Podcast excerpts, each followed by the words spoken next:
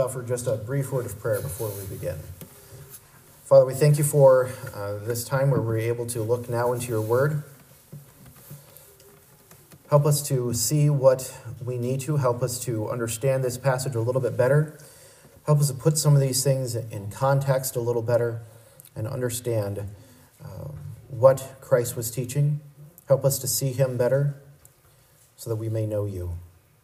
And we pray these things, Father, in the name of your Son and our Savior, Jesus Christ. Amen.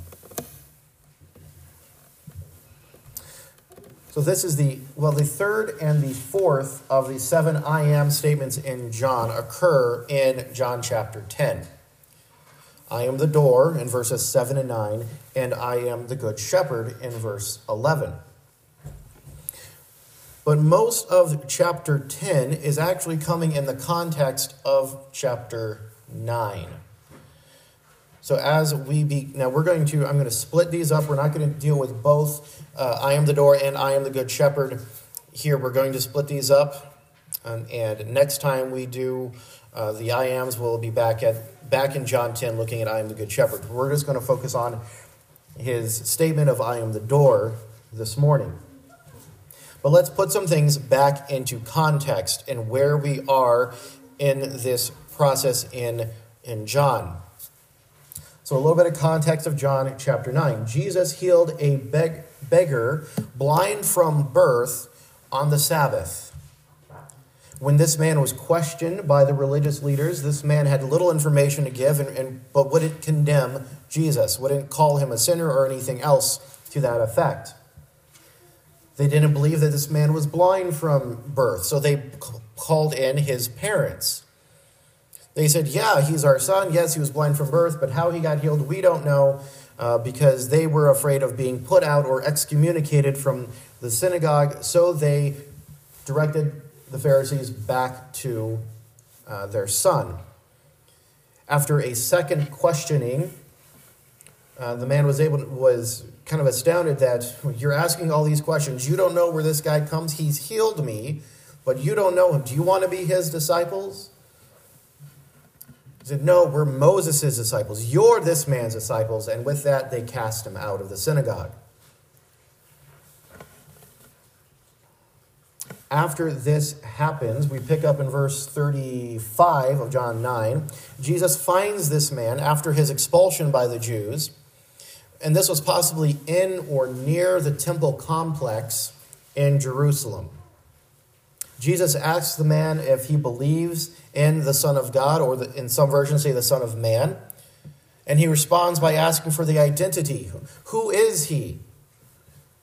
Jesus tells him that you have seen him, and it is he who is speaking to you. He affirms that it's himself, that he is the Son of Man. This healed man then expresses belief in Jesus and worships him. Jesus says, following this, that he came to pass judgment on those who don't see, so that those who don't see may see, and that those that see or claim to see will become blind.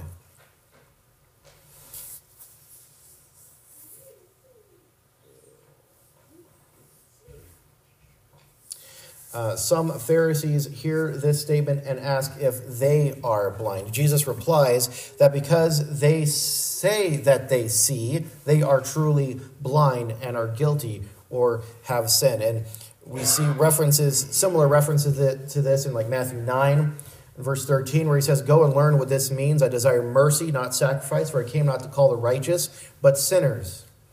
Uh, and, in and in Mark 4, 10 to 12, he says, But when he was alone, those around him with the twelve asked him about the parables, and he said to them, It has been given a secret to the kingdom of God, but for those outside, everything is in parables, so that they may indeed see, but not perceive, and may indeed hear, but not understand, lest they turn and be forgiven.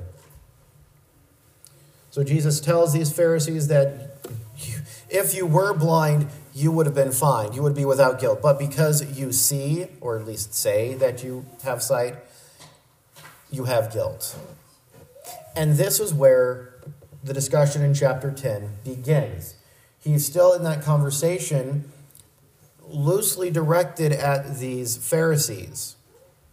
And we pick up in chapter 10, versing, reading verses 1 through 6. Most assuredly, I say to you, he who does not enter the sheepfold by the door, but climbs up some other way, the same is a thief and a robber.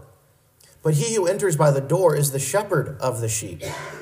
To him the doorkeeper opens, and the sheep hear his voice, and he calls his own sheep by name and leads them out. But when he brings out his own sheep, he goes before them, and the sheep follow him, and they know for they know his voice. Yet they will by no means follow a stranger, but will flee from him, for they do not know the voice of strangers. Jesus used this illustration, but they did not understand the things which he spoke to them.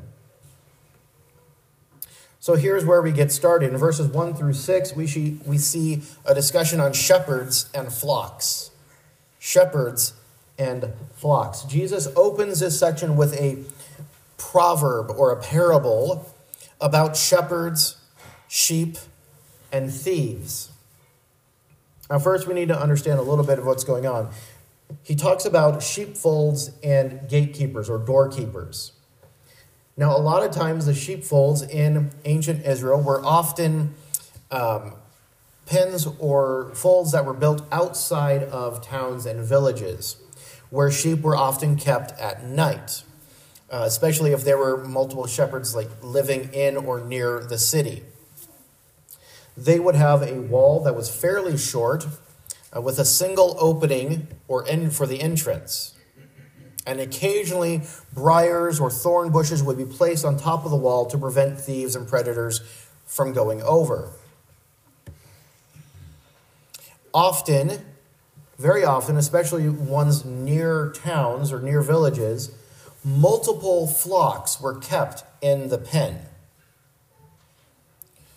especially at night, because then in the morning the shepherds would come and gather their own flocks and take them out to pasture. And if they were maybe traveling through, they stopped for the night, they put their flock there, and they would pick them up in the morning and go on.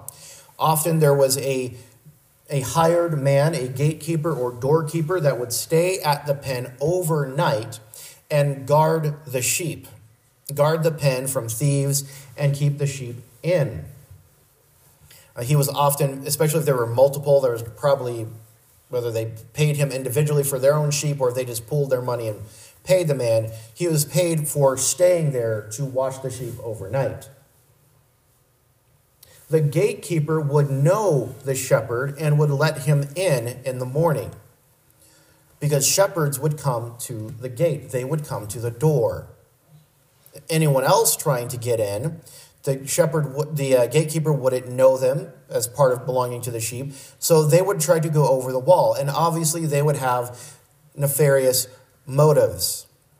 They would have bad motives for this. They're trying to steal a sheep. In this context,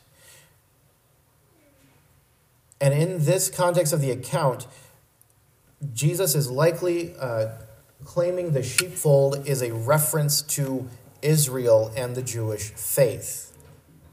We see that a little bit later down in verse 16, where he says, I, uh, in verse 16, I have other sheep of which are not of this fold.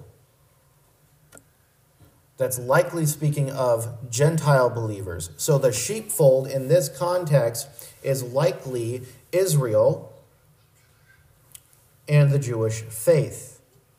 Jesus is speaking to Pharisees, representatives of the nation and the national religious system, who had just witnessed or helped remove a man from its system.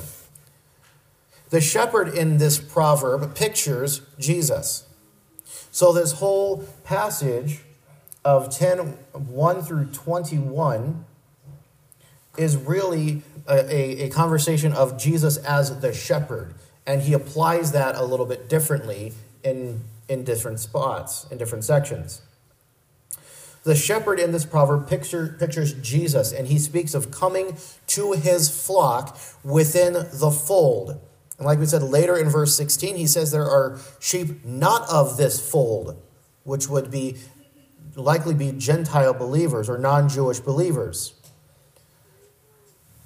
This also means that you probably it's probably been done it's been done a number of times before where this fold has been referred to as heaven or referred to as the church that doesn't fit the context. And it doesn't fit the meaning of the parable.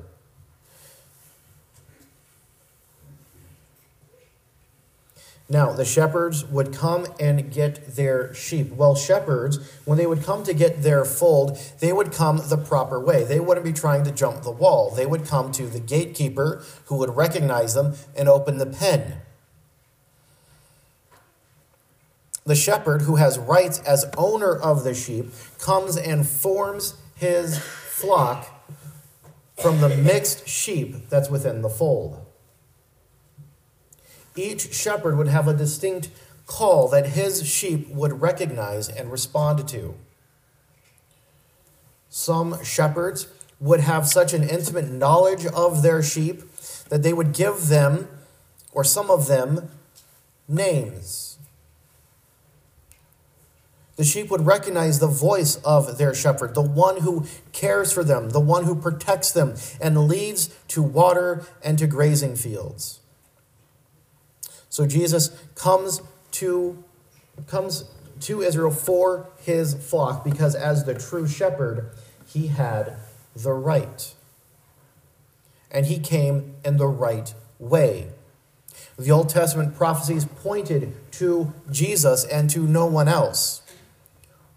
Born of a virgin, Isaiah 7 uh, Isaiah 7:14 the title to David's throne through his legal father Joseph. Matthew 1 1 to 16, born in Bethlehem of Judah. Micah 5 2.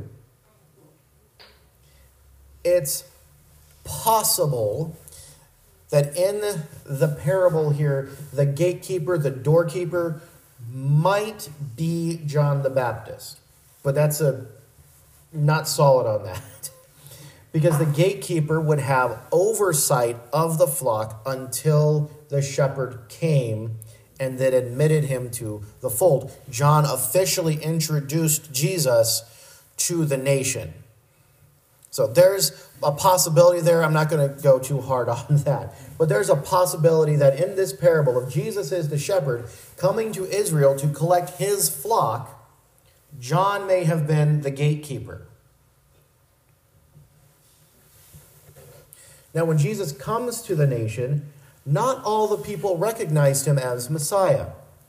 While most of the people would have spoken allegiance to the religious system, to Judaism, they were not all of the spiritual flock to God. Some were truly awaiting for Israel's redemption and joyfully received Jesus. Just a few Zechariah, Elizabeth, Simeon, Anna, Mary, and Joseph. In the immediate context, the blind man was one. He heard the call of the shepherd and responded. Backing up again to John 9, beginning in verse 35. John heard, Jesus heard that they had cast him out, and having found him, he said, Do you believe in the Son of Man? He answered, And who is he, sir, that I may believe in him? Jesus said to him, You have seen him, and it is he who is speaking to you. He said, Lord, I believe, and he worshiped him. He heard the call of the shepherd, and he responded. Now, strangers can come and try to call the sheep, but the only one the sheep respond to is their shepherd. True believers recognize the truth of God's word and follow while rejecting error and false teaching. No true believer, no true disciple, one truly saved, will ever completely or finally turn from Jesus Christ. John taught in his first epistle, 1 John 4 1 to 6. Jesus warned of false teachers and false Christs coming to mislead people, even if possible, the elect. Matthew 24 24. And while the deception is possible, those that are truly saved, those that are Christ's, will never leave him to follow those that deny the truth.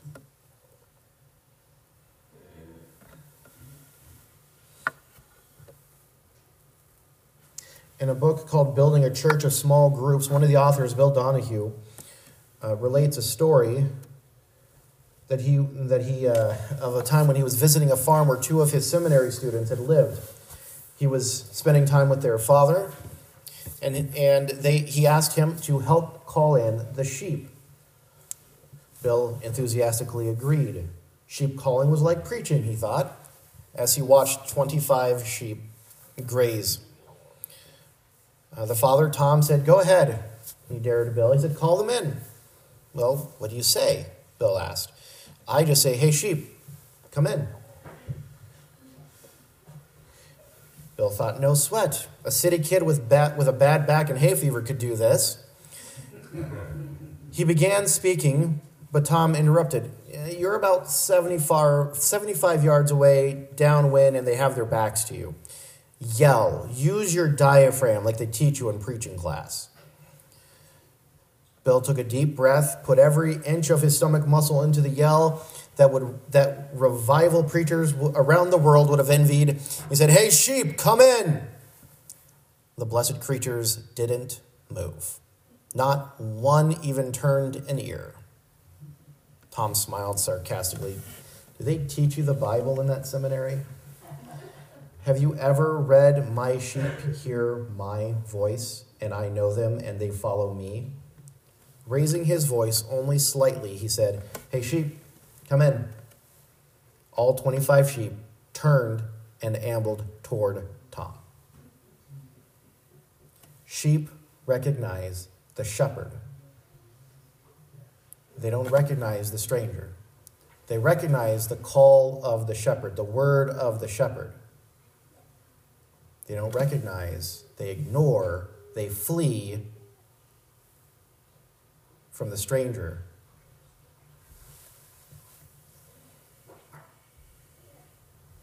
John inserts in verse 6 just a, a, a, note for the narrative and mentions that the Pharisees that Jesus talk, was talking to didn't understand what this proverb, what this parable was about. Now, the New King James uses the word illustration. The King James says parable. The ESV and New American Standard both render the word as figure of speech. Now, parable is probably the better way to translate it. Proverb or illustration is okay. Um, I've used the word proverb a couple of times. This is not the word that is used in Matthew, Mark, and Luke for Jesus' parables. This word is only used about five times in the New Testament four of which are in John, once in Second Peter. Now, this word could refer to a proverb, a wise saying, uh, and, it, and in the Greek translation of the Old Testament, there is some use uh, of how they use this word with one of the Hebrew words. That, that proverb is can be used here. Uh, but it also has this idea of parables. It's the idea of a hidden or obscure speech. So, parables probably the best way to think of this. But the lesson of this parable, the ones that these Pharisees didn't get, is about how a shepherd forms his flock. While the audience of Jesus certainly understood the local sheep shepherd relationship that Jesus described, the spiritual lesson was missed. People come to God, they come to Jesus because they are called. Verse 16 and verse 27 of chapter 10, Romans 8 28 to 30. The proper response of those called is to follow Jesus. We see this throughout John, John 1 43, 8 12, 12 26, 21 19, and 22. The Pharisees, in their blindness, could not see that Jesus is the Lord, the shepherd of the flock. You can almost hear the sigh as we move into verse 7. Then Jesus said to them again, Most assuredly I say to you, I am the door of the sheep. All who ever come before me are thieves and robbers, but the sheep did not hear them. I am the door. If anyone enters by me, he will be saved and will go in and out and find pasture. The thief does not come except to steal and to kill and to destroy. I have come that they may have life and that they may have it more abundantly. So in verses 7 and 10, we see the door of salvation. The door of salvation.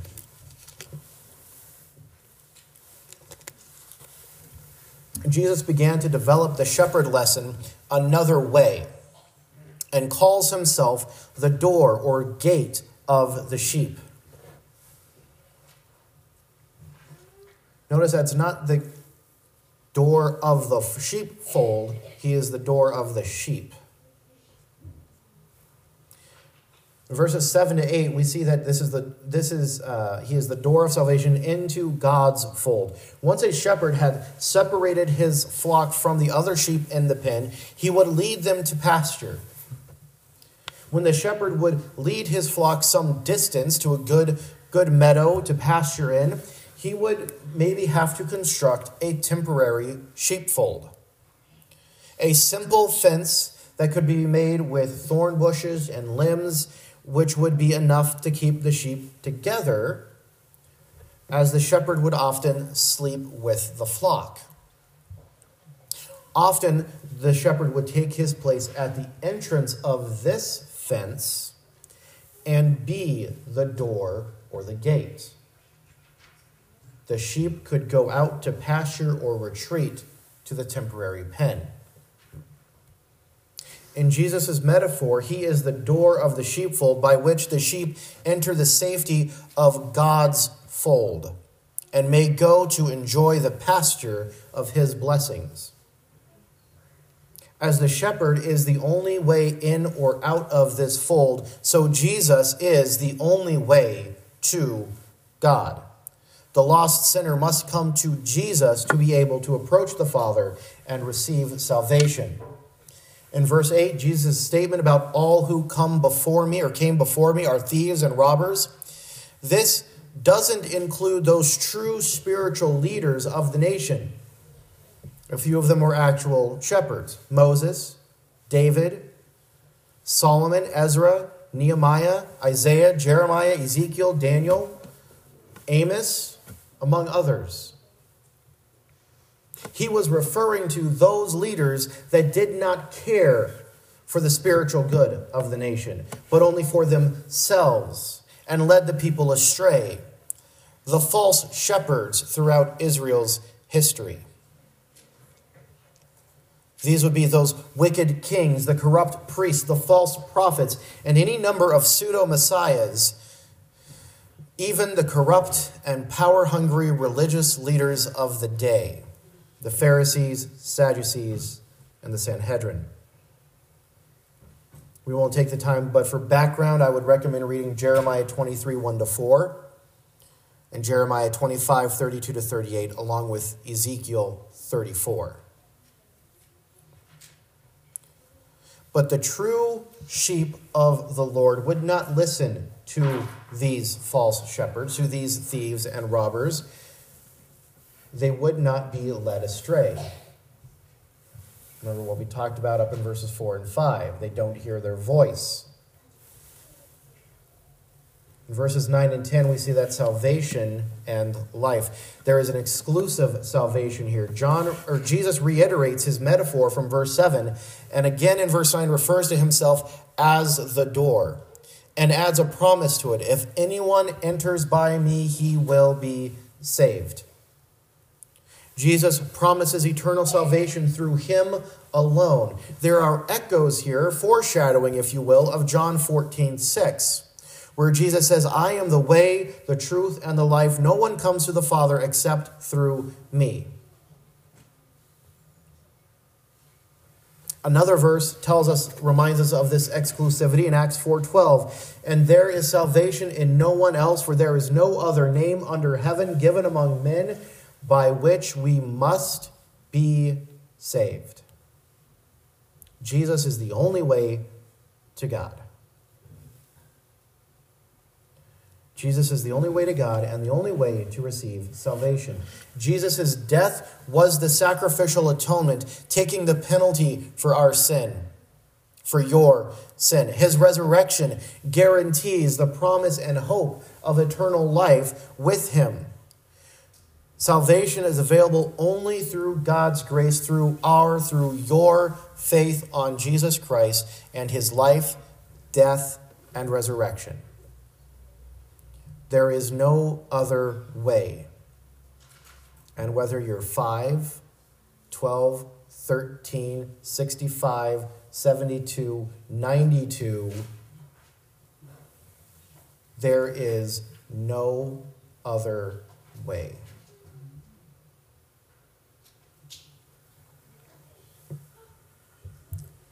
Now, Jesus' statement here in verse 9 not only shows the exclusivity of salvation, but he promises blessings. Those that enter God's pasture through Jesus finds God's love and forgiveness and salvation. But they will also have free access to God's blessings and protection and will never need to fear fear harm or danger. Jesus' flock will find daily provisions through pastoring by feeding in God's word and communing with him in prayer. Psalm 23, 1 to 3, Ezekiel 34, 15. But all of this is in contrast to the thief. The thief, the false teacher, the false shepherd doesn't care about the flock. They care for themselves, feeding themselves. Jude 12. We just spent a month in Jude talking about false shepherds and false teachers. That was one of the ways he described them. They, they're feeding themselves. They don't care about. They don't care about the sheep. They don't care about building up the flock. The thief steals sheep to kill them and to destroy part of the flock. But Christ says he came to benefit the sheep, not to destroy like the thief. Jesus gives life that is overflowing, that is abundant, while the thief takes, Christ gives to the full. Jesus gives us, gives his sheep abundant spiritual and eternal life. John 5, 21, 6, 33, 51, and 53 and 57, Romans 6, 4, Galatians 2, 20, Ephesians 2, 1 and 5, and Colossians 2, 13. Christ brings spiritual and eternal life, abundant spiritual and eternal life. Now, that word translated abundantly refers to going beyond what is necessary. And that matchless gift of eternal life greatly exceeds all expectation. Think of John 4:10 where he where with the woman on the well with uh, where he says, I will give you, you have river, uh, you come to me asking for living water, and I will give you living water, and you'll never thirst. And then in 7, chapter 7, verse 38, he says, Anyone who comes to me will have living water flowing out of them.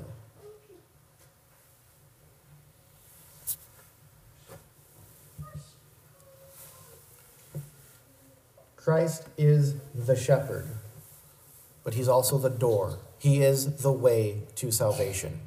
For those of us that are his sheep, we can have these we have these blessings.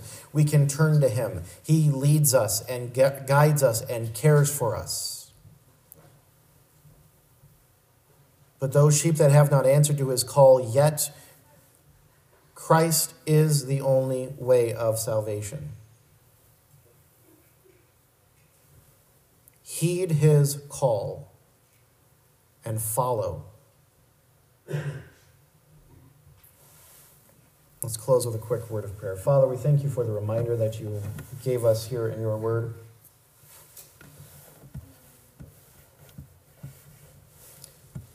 We thank you for the reminder of how exclusive salvation is,